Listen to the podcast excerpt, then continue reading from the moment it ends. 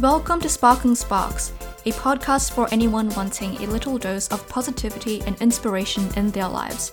My name is Magdeline, and this is where I chat with inspirational people sparking sparks in STEM, entrepreneurship, the arts, advocacy, and so much more. I think if there's one thing you can live by, one thing you can have a little bit more of in life is audacity. Mm. Audacity. Nice. I think. Just a little bit each day. Just just Nice. one just one more thing. Hi everyone, welcome to the first official episode of Sparking Sparks. Today I'm here with a very special guest, Jehoon Mun, one of my closest friends. So Jehoon, do you want to give a little introduction to yourself? With pleasure. It's good to be here, Magdeline. My name is Jehoon. I'm entering my sixth year and final year at the University of Otago. I study law and politics, but I also like to spend my time meeting new people, exploring new outputs, and yeah, just seeing what's going on around the world. Nice. It's a pleasure being here. So, you want to tell us a little bit more about what sorts of advocacy work you've done so far? I'm sure. I guess it mainly started when I was in high school. There was there was these events around being organised by an organisation called UN Youth New Zealand, United Nations Youth New Zealand, and it's one of the biggest youth for youth charitable education organisations in New Zealand, actually. And they're holding these events like they're called Model UNs. So what Model UN is is basically where students go representing a country and their country's interests and their country's positions on like various given international topics. So, for example, it could be like human trafficking, or it could be something like climate change, just something that's very current and very relevant going on in the world. The kind of stuff that you wouldn't be able to focus much on in the classroom, actually. Yep, definitely. So you go you go in, you kind of do research on your country's position that you're given, and then you get a chance to kind of like present that country's position, debate, and kind of have a real good like time in a forum with like other students who are likewise interested. It's a really good chance to like learn more about current issues going on around the world, and it's also a really good chance to develop your own skills as well, especially in public speaking, like working with others, critical thinking, just a lot of the good stuff that you aren't able to do in school as much. So, So, like learning a lot about soft skills, personal development. yep, definitely the soft skills come in real handy in these events, and you get to use them a lot. You get kind of thrust in the deep end mm-hmm. sometimes, and you really have to figure out how to stand up for yourself. And so it was a re- it was a really good time for developing those kinds of things, meeting new people who were likewise really passionate and really outstanding in their own areas as well, and making some really really great friendships along the way as well. Actually, do you have to do debating in Model UN? Definitely not. Okay, because like I've never done Model UN, but for some reason in my mind, I I've always seen it as being like it's it's debating. Yeah, You're like, like- representing a mm. country, you're debating, you do a lot of research about it.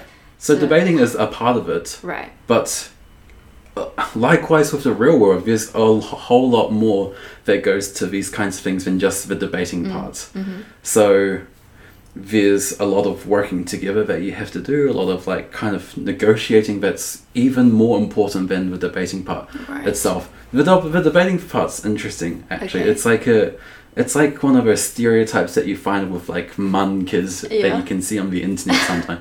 one of those real preppy dress up in a suit too often kind of Yeah. real like debating kind of type that always looks be like yeah I'm the best kind of thing Mm-hmm. stereotypes of course Yeah. but like in re- I mean even though that's based off fact to an extent but there's actually so much more that goes into it a lot of a lot of real more nuanced kind of stuff that goes beyond the real whole yelling at each other across the debating of all kind of idea it's something i mean it can be intimidating for those who aren't the most confident with public speaking especially with the debating stereotype Right. but yeah if you do get the opportunity the experience is a real good one for developing a wide variety of soft skills Mm. Yeah. not just debating And I think that even if you are afraid of public speaking or you think that you aren't good at public speaking or debating, even if you're an introvert, I do think that just to, like putting in the effort to just try it out, it really pays off because who really knows, you might really enjoy it. It really does. and it really helped me bring me out of my shell as well, mm-hmm. to be honest, because I was quite. I, I mean, I am still quite introverted, mm-hmm. to be honest, as well, but going to these events, having, like, being surrounded by, like, these awesome people made me want to try and go out of my shell more, Right. kind of reach out of my comfort zone Yeah. more often. Mm-hmm.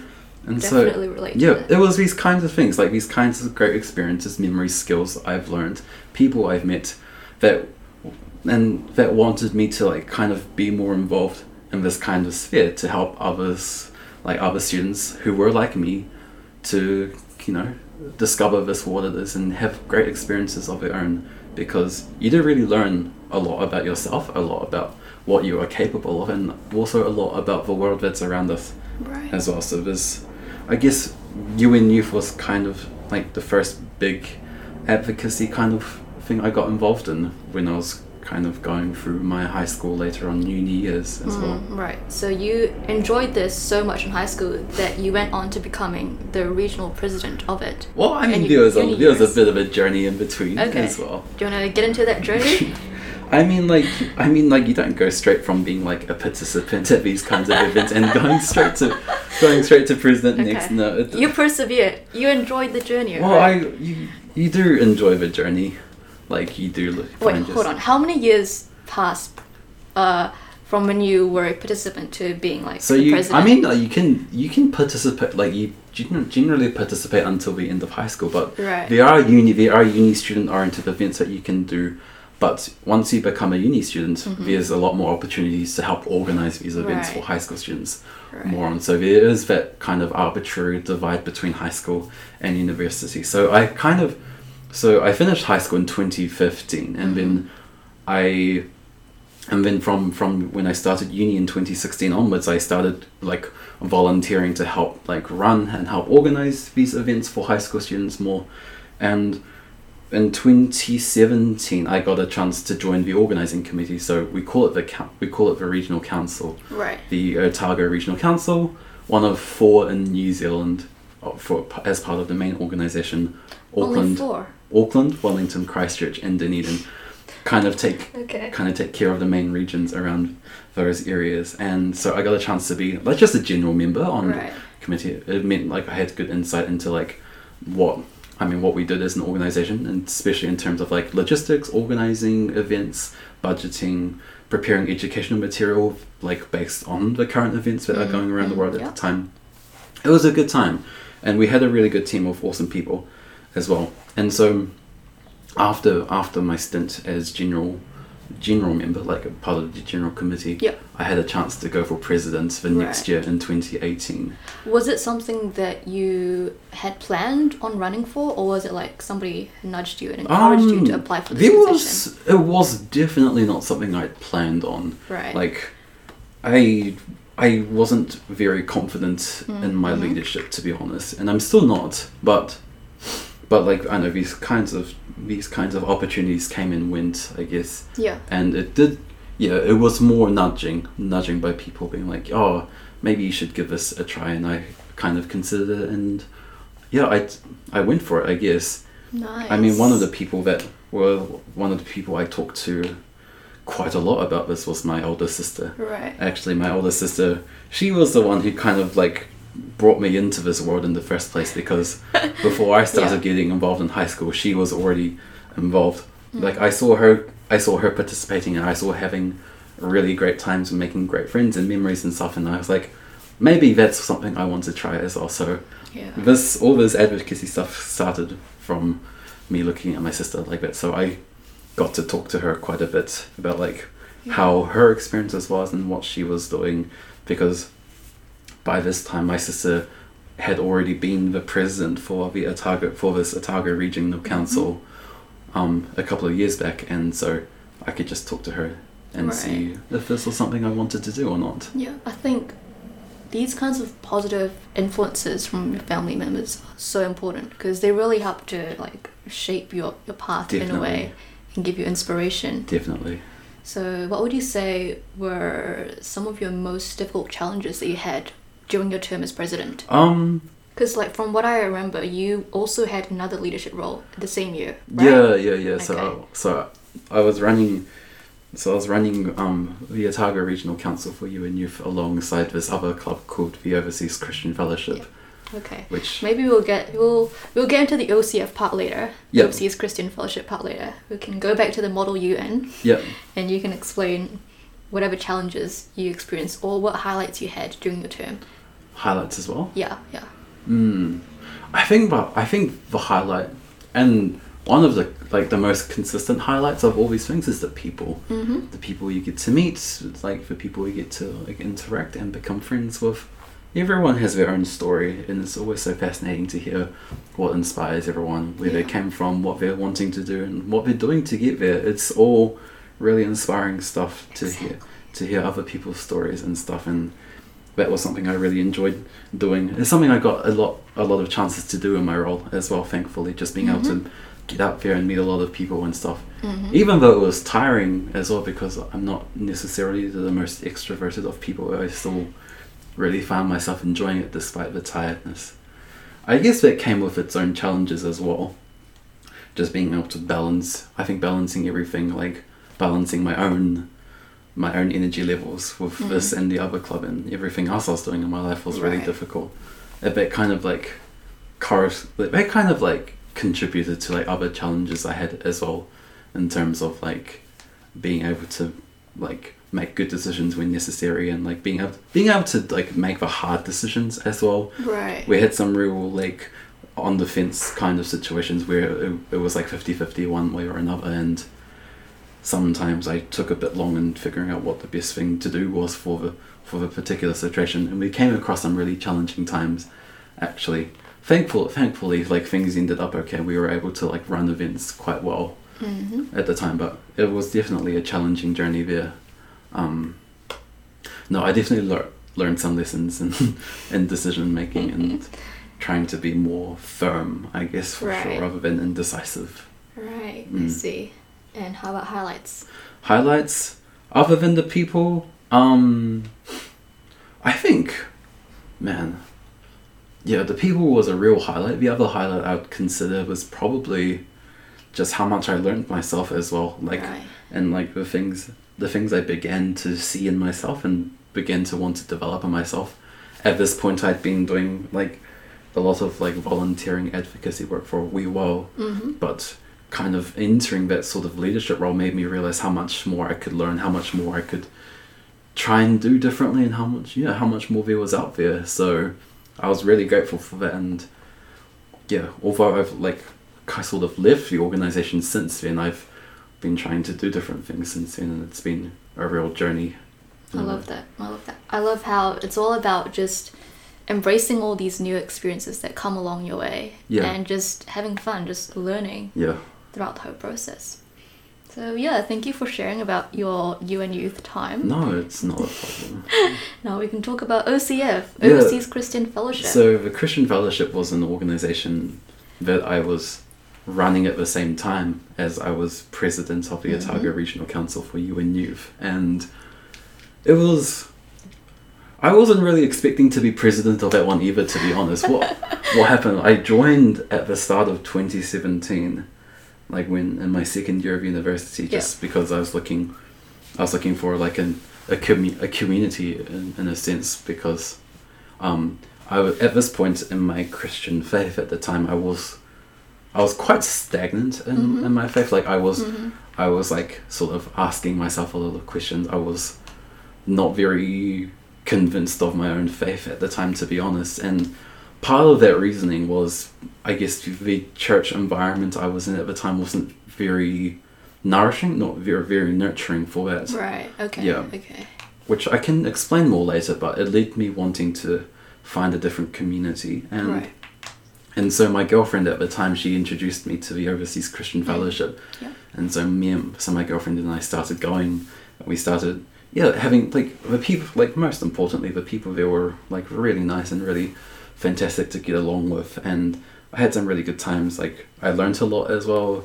Kind of just enjoyed doing like enjoyed doing life. I guess as you can hmm. say with the people in that fellowship. And so I, I really enjoyed it. And then one time the staff worker, so the so the work so like the person who kind of helps look after the fellowship, his name is Simon. He he comes up to me one day and he's like, "Would you would you consider being president for the organization?" I was kind of like, "Whoa, I haven't been part of it for that long, but like you, like they had they had heard about how they had heard about like the other work I was doing for Yeah. UN Youth and stuff, and they're like, "Oh, we think you we think you could be using your skills in this way for for international students and stuff." And it was like, and so and so I took I took it on. I I I I was thankful for the opportunity. I took it on, and that began, I guess, a journey into what now is the real passion I have for international students and like working with people from different cultures and stuff, and like learning yeah learning more about different people's stories and stuff as I was mentioning before. You know what? That makes me think that you know, as long as we we work hard and we try our best and everything, people around us can observe and they can see, and there will always always be new opportunities for us to take on, and for more chances for us to grow. I like how you say that because not only like I mean I mean the hard work and the perseverance is important, Yeah. but it's also what's around us that Exactly. will help us grow. Like whether it's the, whether it's the people, whether it's the opportunities available. Yes. It's not it's not just the hard work that's Yeah. important. People are really important. The whole community, and everything. Yeah, I agree. So, in the Overseas Christian Fellowship, hmm the members are predominantly Malaysian, right? At a time, yeah. So when I joined, they were predominantly Malaysian. Right. Yeah, and that's just that's just like the group tends to like kind of shrink and expand quite Mhm. naturally, and the demographics change quite naturally as well, depending on which international students come to Otago University Right. at the time. So at the time I came, there was a quite a significant cohort of people who came from IMU, so the International Medical University Yeah. in Kuala Lumpur, Malaysia. Mhm. So they send so IMU, they call it. They send a cohort of students to New Zealand every year, although not so much these days for obvious reasons. but Yeah. they so in the past they sent a cohort of quite a number of students in like the health science disciplines from yeah. dentistry to pharmacy and in between. And so there's a there's like a group of group of IMU students who who came together and was, and joined the Overseas Christian Fellowship just before I joined. So yeah, at the time there was a significant proportion of Malaysian students, and that seemed that persisted as like you know you word of mouth spreads around about our, our group and like Right. people come along like Right. their friends bring their friends Yeah. along and that's there was a significant Malaysian Community, demographic yeah. and community in the Overseas Christian Fellowship. Yeah, So that was your. Would you say that was your your first chance mingling with like Malaysian it international was one students? of it was one of the first and one of the most significant. right. Um, I so I can think of. I mean, yeah. So I can think of three significant Three. interactions. one was the international students at the Overseas Christian Fellowship. Okay. The other one was um, my law classmates. Mm-hmm. So I had a couple of Malaysian classmates that I was pretty good friends with, and Yep. yeah, they they were quite kind, and they introduced me to like laksa and like, Mal- Malaysian food, Yes, like, all the Malaysian food. the Malaysian yes. food like that, and um, and also the law students like they they were able to talk to me about like what was going on in Malaysia in terms of like the political situation, and I, that was something I Yeah. found fascinating as well. And the final thing was within UN Youth actually, when I was like running the organization and like helping out at events and stuff, there was Mhm. There was one friend one friend who came and like helped out at an event one time. Her name is Isabel, and she she came and helped out. We had a good time and like we got to like hear her story about what she was doing because she was from IMU as Mm, well actually, mhm. but she was here as a pharmacy student, but she was here involved with something you'd consider typically more humanities oriented in terms of like the UN, in terms of the UN youth stereotypes and stuff. So it was Yeah. really fascinating to be like, oh, what are you doing here? And like, oh, what's your story and stuff. And we had some really good conversations. Isabel's still a good friend of mine Yeah. now, even though she doesn't live in Dunedin anymore. Mhm. Um, so yeah, those were probably like the three most significant interactions with Malaysians I had back then, which kind of led to, I guess, a somewhat unnatural. Unnatural. And, oh, I don't know. I don't know. Perhaps, perhaps an interesting amount of involvement with um, the Malaysian Right. community at Otago. Nice. Let's let's get into that because since then that kind of sparked your your little journey into getting involved with the whole Otago Malaysian Students Association, Yes. right? So you got involved with Malam Malaysia, the Yes. the annual production held by the club. Yep. Um, so yeah, do you want to talk about your Yeah, so experience? I mean, I wasn't really intending on becoming really involved in Malaysian, the Malaysian community, but it sort of ended up that way somehow. They so, adopted you. No, we adopted you. Oh, I'm very grateful for it. I'm very grateful for it. So what happened was, I mean, like I had those, I had like Malaysian friends and stuff, obviously Yeah. through the interactions I was mentioning before. But it wasn't until mid 2018 when the production, the Malam Malaysia production that year was coming up, and my friend, my friend Polo contacted me Mm, mhm. asking if I would like to be involved in helping out. So my friend Polo, she was involved in the organizing community as the music director. Mhm. So she was organizing the musical numbers, the instruments, Mm. the players, that sort of music stuff for the production itself. And she, she and I go back since high school, so we've been friends since high school days. And so she knew that I was passionate about music, that I could play music and stuff, and she knew what I could do. So she, she contacted me and asked if I was keen to get involved in the band for the production because I, t- I we had talked about it before, and I said, oh, it could be mm-hmm. fun, it could be interesting to do. And so she contacted me asking if I'd be keen to get involved, and I was like, yeah, why not? Let's do it. And Nice. So- it's all about taking on the opportunity. taking on the opportunities. it was, and I had I had a great I had a great time like meeting meeting so many different people, and like it was like at the time I wasn't that familiar with Malaysian culture as well, so like I was like kind of I was kind of like a sponge in a way, just like absorbing so much so much about like what made Malaysia Malaysia, and like Right. I was being I was able to like kind of feedback off my other Malaysian Mhm. friends, like my law classmates and Isabel, for example Yeah. and like there was there was this whole Malaysian feedback loop in a sense, like in terms of my involvement and Right. yeah, so and so I made I made great friends at the time and I had a really good time and after after pr- the production ended they they had started looking for people to help organize the next year's one Mm. and once again I kind of got nudged for it. Um we're like oh you should do it you should do it. Like you know you like we say that and within the within, within the group as a joke sometimes. We're like oh you should do it. And like ah I don't know and don't deep know." down, you know, you know you want it. well deep, deep down you're like oh should I shouldn't I? Like I mean I was still a student at the time so I was like oh maybe I should focus on my studies Yeah, we're somehow. all students. exactly exactly. But so I ended up I ended up taking on the organizing Mhm. role for the next year and right. being part of the being part of the organizing committee in that and through that I guess I spent a lot more time with Malaysians and got really involved in um yeah got really involved in like the whole kind of um Malaysian Students Association so I started going to more events making more friends meeting more people including you including Yeah. you and yeah it sort of bloomed from bloomed from there I guess into this weird level of involvement with the with the Malaysian community even now like my current flat like I'm currently sharing a house with five other Malaysians Yeah. and I'm the only non-Malaysian there I, it's it, it, was quite natural as well it's just like oh yeah like just a group of us friends were just like oh we need a place to stay next year and that kind of You went on just from vibe. there. Yeah. It just vibed. I Mm. mean, like, I mean, like, I still feel like an outsider because I always will be an outsider. But Right. I have been very grateful for how welcoming you guys have been, well, as a as a collective Yeah. as well. It's Nice. been it's been very it's been very influential, I guess, on my on my time here. Right. So you were the music director for Correct. Malam Malaysia in 2019. Yes. That's also when I met you because I was on the committee Yeah. as the promotional director, doing all the doing all the camera design stuff. Yes. And I also met you through OCF. Yep. So since then, the rest is history. The rest is history.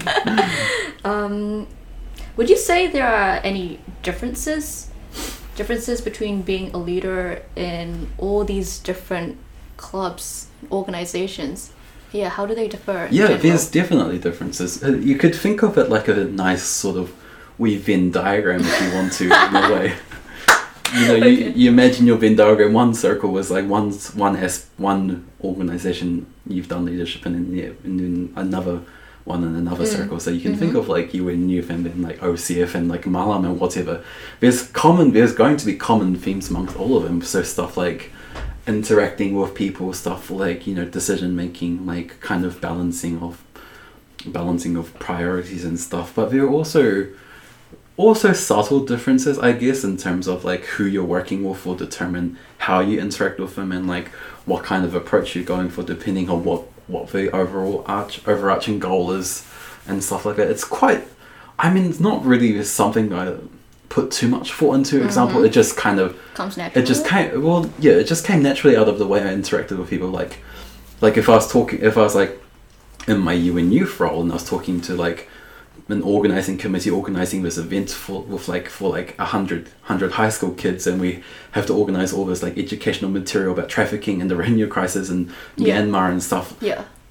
the way I talk to them and like the kind of like the approach is going to be slightly different to like organizing an Easter camp for the Mm. Overseas Christian Fellowship and and like organizing like a music practice and stuff and like Right. so there's a so there's differences in that way and like and like so I've kind of like I've kind of learned to like kind of have an, a bit of intuition when it comes to the way I phrase my words and like the way I talk to people Right. and the kind of Right. approach. Otherwise, like if you go if otherwise if you don't have that kind of flexibility, you can you can find yourself a bit closed minded in a way which Mhm. you can't really do when you're having yeah. when you deal when you're like dealing with such a diverse group of people and your different right. roles and stuff. So there's that there's those differences for sure. Otherwise, otherwise I guess the hmm, I shouldn't say formula. I I guess like the the fundamentals still remain the same though, like the fundamentals in terms of like, you know, being a good Mm. listener, decision making, um, kind of like leading by example, like you know having having good communication amongst the people Right. people you're working with and stuff. All those important things still remain the same. Yeah. Okay, cool. I think that's a nice segue into us talking about growing up as Asian immigrant kids in New Zealand because you were born and raised here. Correct. I only came to New Zealand from Malaysia for high school, so when I was around 13 years old. Mhm, mhm. So I think we can both bring some very interesting perspectives to this topic. So I'll let you begin your story first. So my story. So as Magdeline said, I was born and raised here. So Mhm. um, what happened? I guess I'll start, I'll start. I'll start with my parents. So my parents, like they grew up and they got married in Korea, and from Busan, which they were from, they um, they immigrated to New Zealand. They spent a year in Auckland, where my older sister was born. And then after that, they flew down to Dunedin, or actually, they road trip down to Dunedin. Actually, Ooh, okay. road trip down to Dunedin because they wanted to study at the University of Otago, Right. actually. okay. So both of my parents studied at Otago and they had me as well. I actually don't even know the story. But Yeah. Continue, continue. So it's the classic story where like the qualifications you get overseas are not accepted in like in other countries' institutions. relate it's to a- it's so a- much. Yeah. It's a common story for a lot of immigrants. Like you might like your parents might have like a PhD Yeah. in physics or something, but it's not accepted Exactly. in another country, so they have to become like a taxi driver. My parents have the exact same story. Yeah, so so my parents they decided to um just get new qualifications instead. Right. So although like I'm not sure to what level their their qualifications were accepted in New Zealand, but it wasn't completely unaccepted because Okay. because my mum had a computing degree and my dad had a microbiology degree. I did And not know your mom had a computing degree. And so my mum was able to my mum was able to um, do a bachelor of arts in teaching college right. Okay. along with along with Japanese, and so she she was able to become a high school Japanese and computing teacher Mhm. once she finished, and my dad was able to pursue a master's in microbiology. so it wasn't nice. so that it wasn't completely unaccepted, but they they didn't have the right qualifications for Okay. what they wanted to do in New Zealand. So while while doing all that, they were raising both my older sister and I at the same time, Mm. which is I think is absolutely insane. I don't like right now, like us being students, I can't imagine having to raise a family at the same time. Yeah. It's it's actually unbelie- uh, unbelievable what they did. Our parents sacrifice a lot. So much, so much, just just for what they think is a better life here. Yeah. Yeah, definitely. And so yeah, so I was born in Dunedin, Mm-hmm. and I've lived here my entire life except except for five years from the ages of 8 to 12 so 8 9 10 11 12 5 years where I lived in a small town around an hour's drive drive south of here called Balclutha and that we, we lived down there temporarily for my mum's work yeah that's I guess I guess I've lived here for a long time which puts me in a relatively interesting position working with so many different like international students, I guess, where a lot of the people who I'm friends with, a lot of people who I live with, even, you know, a lot of people I interact with day to day these days are like international students. So similar to you, they come from overseas to New Zealand for education. Some come for high school, some come for Mhm. just university, and they've only spent like a few years in New Zealand.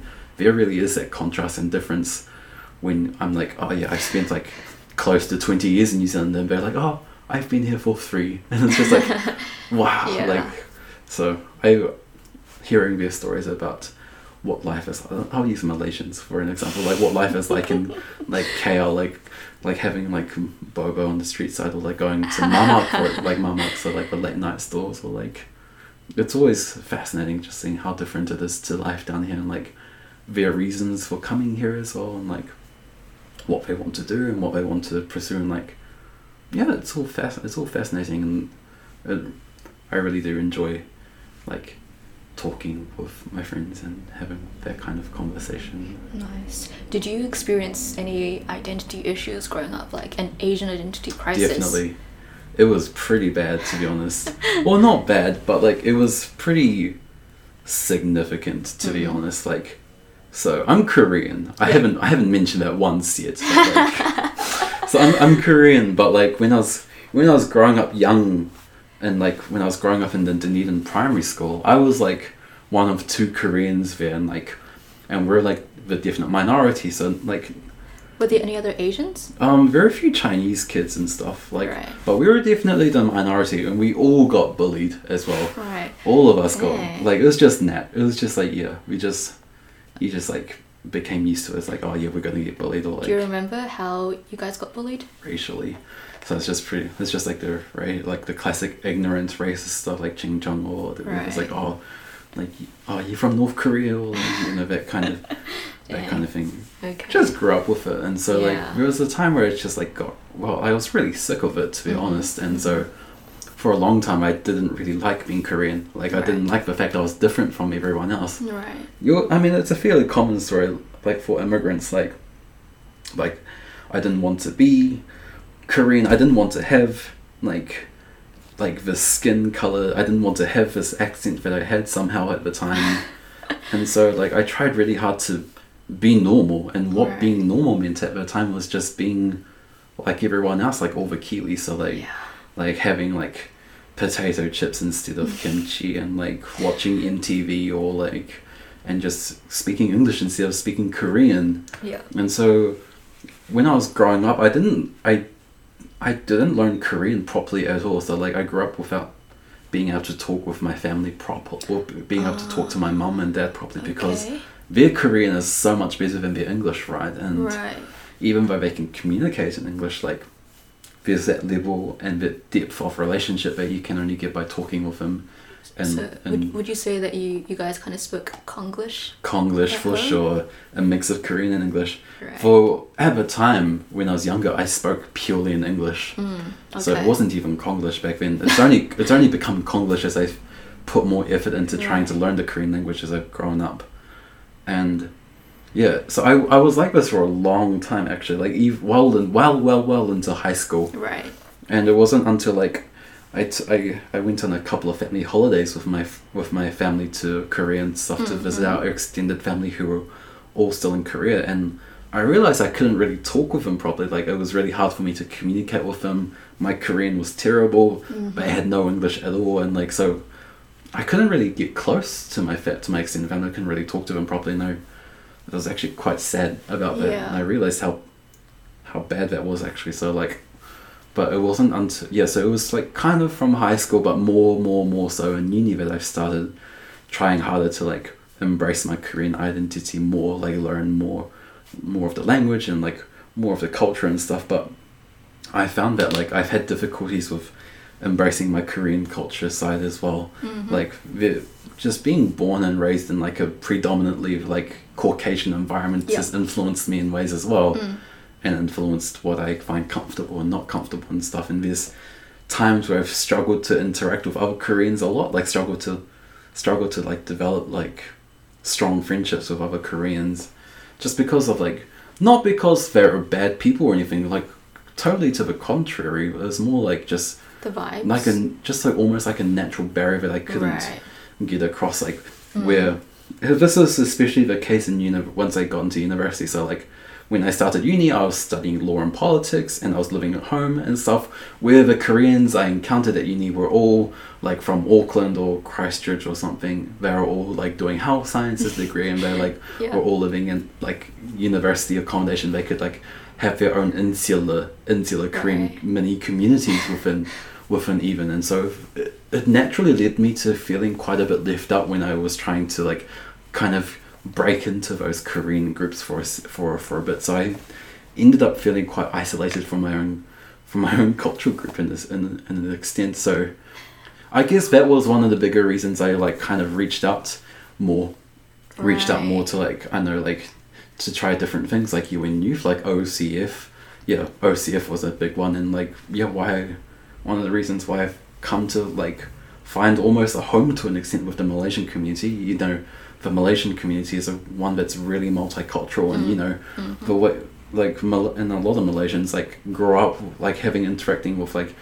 Different like cultures, Chinese, yeah. Indians. Malays, like all those groups, and like you know they're quite well aware of like Mm. the difficulties that can come with it sometimes, and so that's something I really appreciate as well something I feel, and I think that kind of awareness does help make me feel a bit more welcome as well when I'm with you guys as well. Sorry, I've, I've ranted a No, lot. it's fine. I love it. I love it. I like how you you touched on the difficulties you experienced um, growing up in a Caucasian environment, but then also you have you sort of have had the same struggle in your own within your own Korean community as well. So that was really interesting. yeah it's it's it's to this point where you you're like too it's like where i feel like i'm too korean Mm. to f- to completely fit into new zealand society but i'm also too whitewashed in a way too Right. too cool.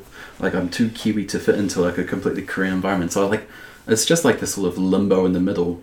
And so when you're talking about like identity like cultural identity struggles like I, I think there won't be a time where i struggle to like find a place where i truly belong.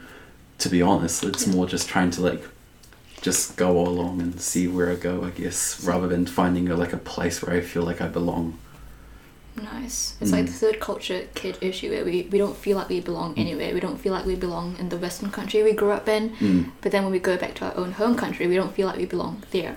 do you either. feel this do you feel like that's like i mean i mean you did spend a lot of your adolescence here as well so like Maybe I should begin my story then. please Okay. please So, for me, I I was born in Malaysia. Mm. I I did grow up in Malaysia as well. But when I was around 15 months old, my whole family moved to the UK. So I actually spent the really early formative years of my life growing up in the UK. That's where I learned English. English was also my first language. Um, yeah, I just that's when I really started to form an awareness of the world around me. And then when I was around five years old, we moved back to Malaysia again. And I had a culture shock. Mm. I had a culture shock because I was just so used to growing up in this Western environment, and then suddenly I come back to to Malaysia, and I'm just not used to everything around me. I mm. speak with a British accent, even though I look Malaysian, I look mm. Chinese, but I don't I don't sound that way. I don't act that way. Yeah. So it was really hard for me to fit in back in Mm, Malaysia definitely and I couldn't really speak Chinese either. So even though I went to a Chinese school, I did learn Chinese, um, but I would usually hang out with the kids that spoke in English, Mm, just trying to like find my find my little gang who just the kids who spoke in English. yeah So yeah, and then the other kids would call me a foreigner, which felt really bad because I'm literally in my home country yeah and I'm Malaysian, but it's just that I don't, I'm just not like them. Mm. And so they called me a foreigner, and that did really hurt. And I yeah, that did kind of like cause me to have some, some sort of like questioning my identity sorts of issues. Yeah. But it wasn't too big of an issue back then because I was still in primary and yeah yeah yeah yeah I had other stuff on my mind. Mm. And then I got to New Zealand when I was 12 years old for high school, year nine. Um, again, I had a culture shock.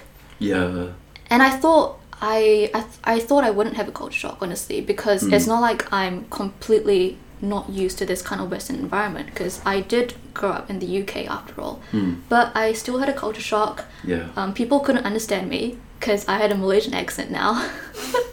so I kind of had to shift my shift my accent into like like like a like a fake Western accent. But then again, it's not fake because I like I had it in me buried somewhere. Yeah, yeah, yeah, So yeah, yeah. like nowadays, when yeah nowadays people say that my accent is a blend of different things It really is a blend.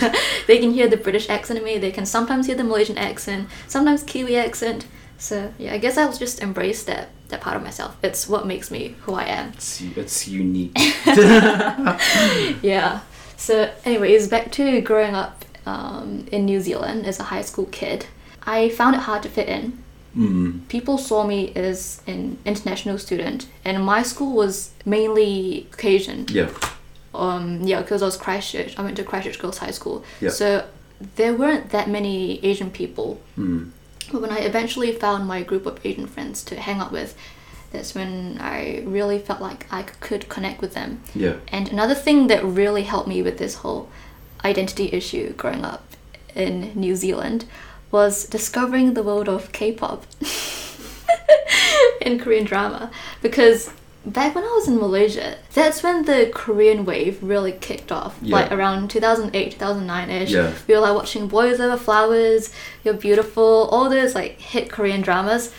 So yeah, yeah, yeah, yeah. that's when that that interest really began. Mm-hmm.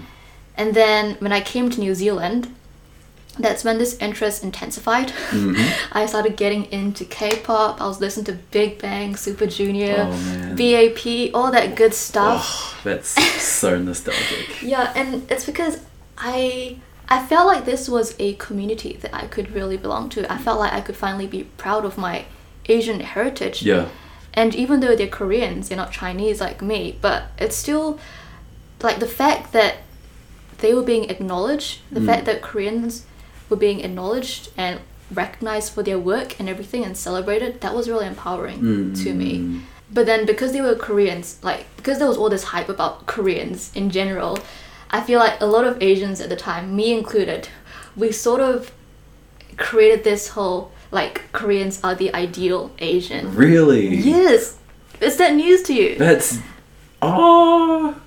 Dude, that's a thing. That's a thing, you know. It's to the point where like Chinese are well, okay, I'll, I'll speak for myself. So I, I didn't feel exactly proud that I was Chinese or Malaysian. I didn't think it was cool.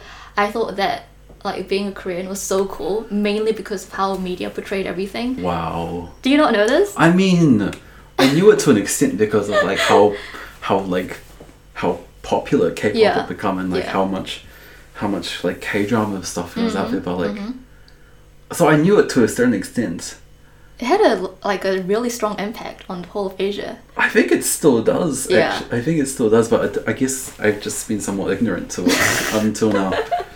I guess Wow. the pri- I guess the privilege of being Korean Yeah. myself. I, it's not really something I think about too much, to be honest. I've like, I'm kind of the, like I'm kind of the opposite, or like because I've I've got I've like had my struggles with like trying to Right. get closer to the Korean community. There's like times where I wish I was like, I wish I wasn't Korean, to Mm-hmm. be honest. Like where sometimes be like, oh, I wish I was like Chinese, Japanese. Like I literally, literally, Oh literally, goodness. literally anything, literally Oh any other ethnicity but Korean. There are so many layers in this whole identity thing.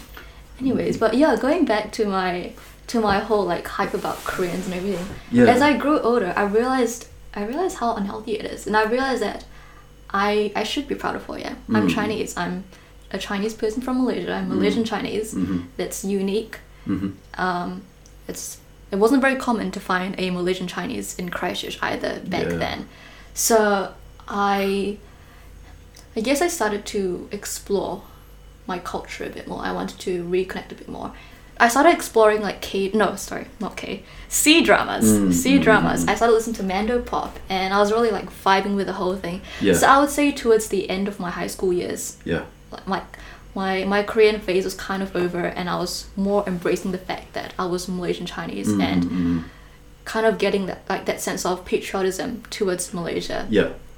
Yeah, so that's my high school story of growing up Asian in New Zealand. Now, as I enter university, I told myself that because I'm an introvert, you know that. I'm an Mhm, introvert. mhm, mhm. But I told myself that I I wanted to be more social Mm. so that I could meet new people, just grow as a person in university. Yeah. And I liked how I could just start afresh in university, just Yeah. have a blank slate essentially because people didn't know me, they didn't know how I was like in high school. So I could just be however I wanted to be like in university. And That's interesting why is that interesting? because I didn't have that luxury. Ah, right, being right, from right. it, yeah. Yeah, I mean, that's true, I that's had it true. to somewhat of an ex- like I had it somewhat, but like there were still be- being in Dunedin, growing up in Dunedin, there were like people in uni that knew me since high school, since Yeah. primary school even, and so it like so Right. it wasn't. I mean, it's a minor detail because I still basically did start with a clean slate. Yeah. Like I, I really did like change myself Mhm. a bit since high school, but like I don't know, it's just an interesting point. So. Right. Okay. Um, what was I talking about? Oh, Yeah. having a blank slate Yeah. in university. Yes. So I had a blank slate in university. I, yeah, f- like for some reason I felt like I was such a social butterfly in my first week of uni, especially all week, and just living in the whole college accommodation Mm. environment. It really. It really like forces you to interact Yeah. with people, mingle with Mm. people, and I really enjoyed it. And I felt like I was finally able to find people who were so similar to me. that's so true. And I felt like I found my community. So Yeah. yeah, I, I felt like I really grew a lot in my university years. I'm still growing. Really um, appreciated and embraced all the new experiences that Yeah. have come my way. Mm. I just like pushing myself out of my comfort zone and trying new things because it makes life so interesting and you never know like just what might happen. Yeah, you never know. Right. You could almost start doing a podcast for at some point. nice one. Nice one.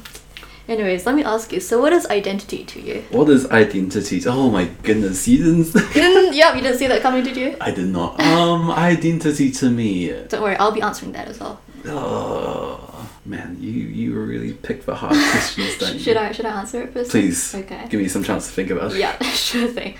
So for me, I realized that I can't let my identity be influenced by the people around me, by what other people think of me. Hmm. Because by society standards, I'm not exactly an Asian Kiwi, and I'm also not exactly Malaysian, like fully Malaysian either. So I've decided that my identity is up to myself to determine. I still relate a lot to my Malaysian side and can be very Malaysian, can just like lash out my full Malaysian accent anytime. So I'm not going to let it bother me if other Malaysians don't think I'm Malaysian enough. Mm. And similarly, I also do relate a lot to my New Zealand side as well because this is practically where I grew up as a person. I may Mm. not relate as much to other Asian Kiwis growing up here, but that's okay because it's up to me to determine my identity. So yeah, that's my that's my answer to what is Oh, identity that's not fair. That's such a good answer. I, that's like an hour. You probably like spent hour, like maybe like an hour or two thinking about them. Like you just put I- me on the spot. Sorry, I yeah, I did think about my answer. It is really, it really is what you make of it, right? Though. Yeah. It's like, I mean, I mean, who you are. It is like you know based on what you value and like who's Mm. around you and what what you do and things. I I do like you know, I do like how you say it's like up to you to decide and Mm. um because it really is up to you to you know decide if you want to like be like these people if you want to try you know diff- try and reach out your comfort zone or if you want to you know try and like kind of like stay safe and stuff I Yeah. guess I guess at the end I guess at the end of the day your identity is I don't want to say it's what you make of it because that sounds like a really cop out answer like, it's just it's just like one of those like one of those like um what you call it like those like those end ending sound bites it's like that's what you make of it it is what it is and Dude, but that it's was like, literally my answer though. it's, it's what I make of it. well, like it, but, but it, it, is, it really is what you make of it, though. It? It's the thing. you love contradicting yourself. Oh, life is full of contradictions. life really is full of contradictions. But yeah, I mean, it, it, it does make you who you are, but it doesn't. Yeah. It makes you know uh, your identity like it, it makes you who you are, but that it doesn't define you. Mm-hmm. Nice. Love that. Yep. Love that. Amen to that. Okay. so yeah, I think that's a nice place to wrap up this little episode. No, not a little. I think we've been talking for like 50 minutes now. But yeah, thank you so much for being so open, so honest, so vulnerable on this podcast. No, episode. thank you very much. I've had a great time here. I've really Yeah, enjoyed it. Thank you. Do you have any advice to anyone wanting to get more involved in advocacy? I guess my advice is to just do. Oh, I, I, well, I, I guess it just really just Were you gonna say the Nike quote there? just do it. oh, I hope we don't get trademarked or anything. No, I think I think if there's one thing you can live by, one thing you can have a little bit more of in life is audacity. Mm. audacity. Nice. I think. You know, if you think if you think, oh no, those people are like too cool for me, or like, oh man, like those Koreans are like way too cool for me. I was like, oh, those people like debating on the debating floor at Model UNs are like, they're like so good at public speaking. Like I can't do that. Then, nah, you can. Yes. You can. Yes. It's just about having the audacity to try Yeah. and to ta- take that first step Yeah. in the first place. So, I guess, I guess in short, my advice is to have a little more audacity, just a little bit each day. Just, just Nice. one, just one more thing, one thing at a time, and then you'll, you'll see it build and build and build, like you have for yourself. Aw, oh, Okay, thank you.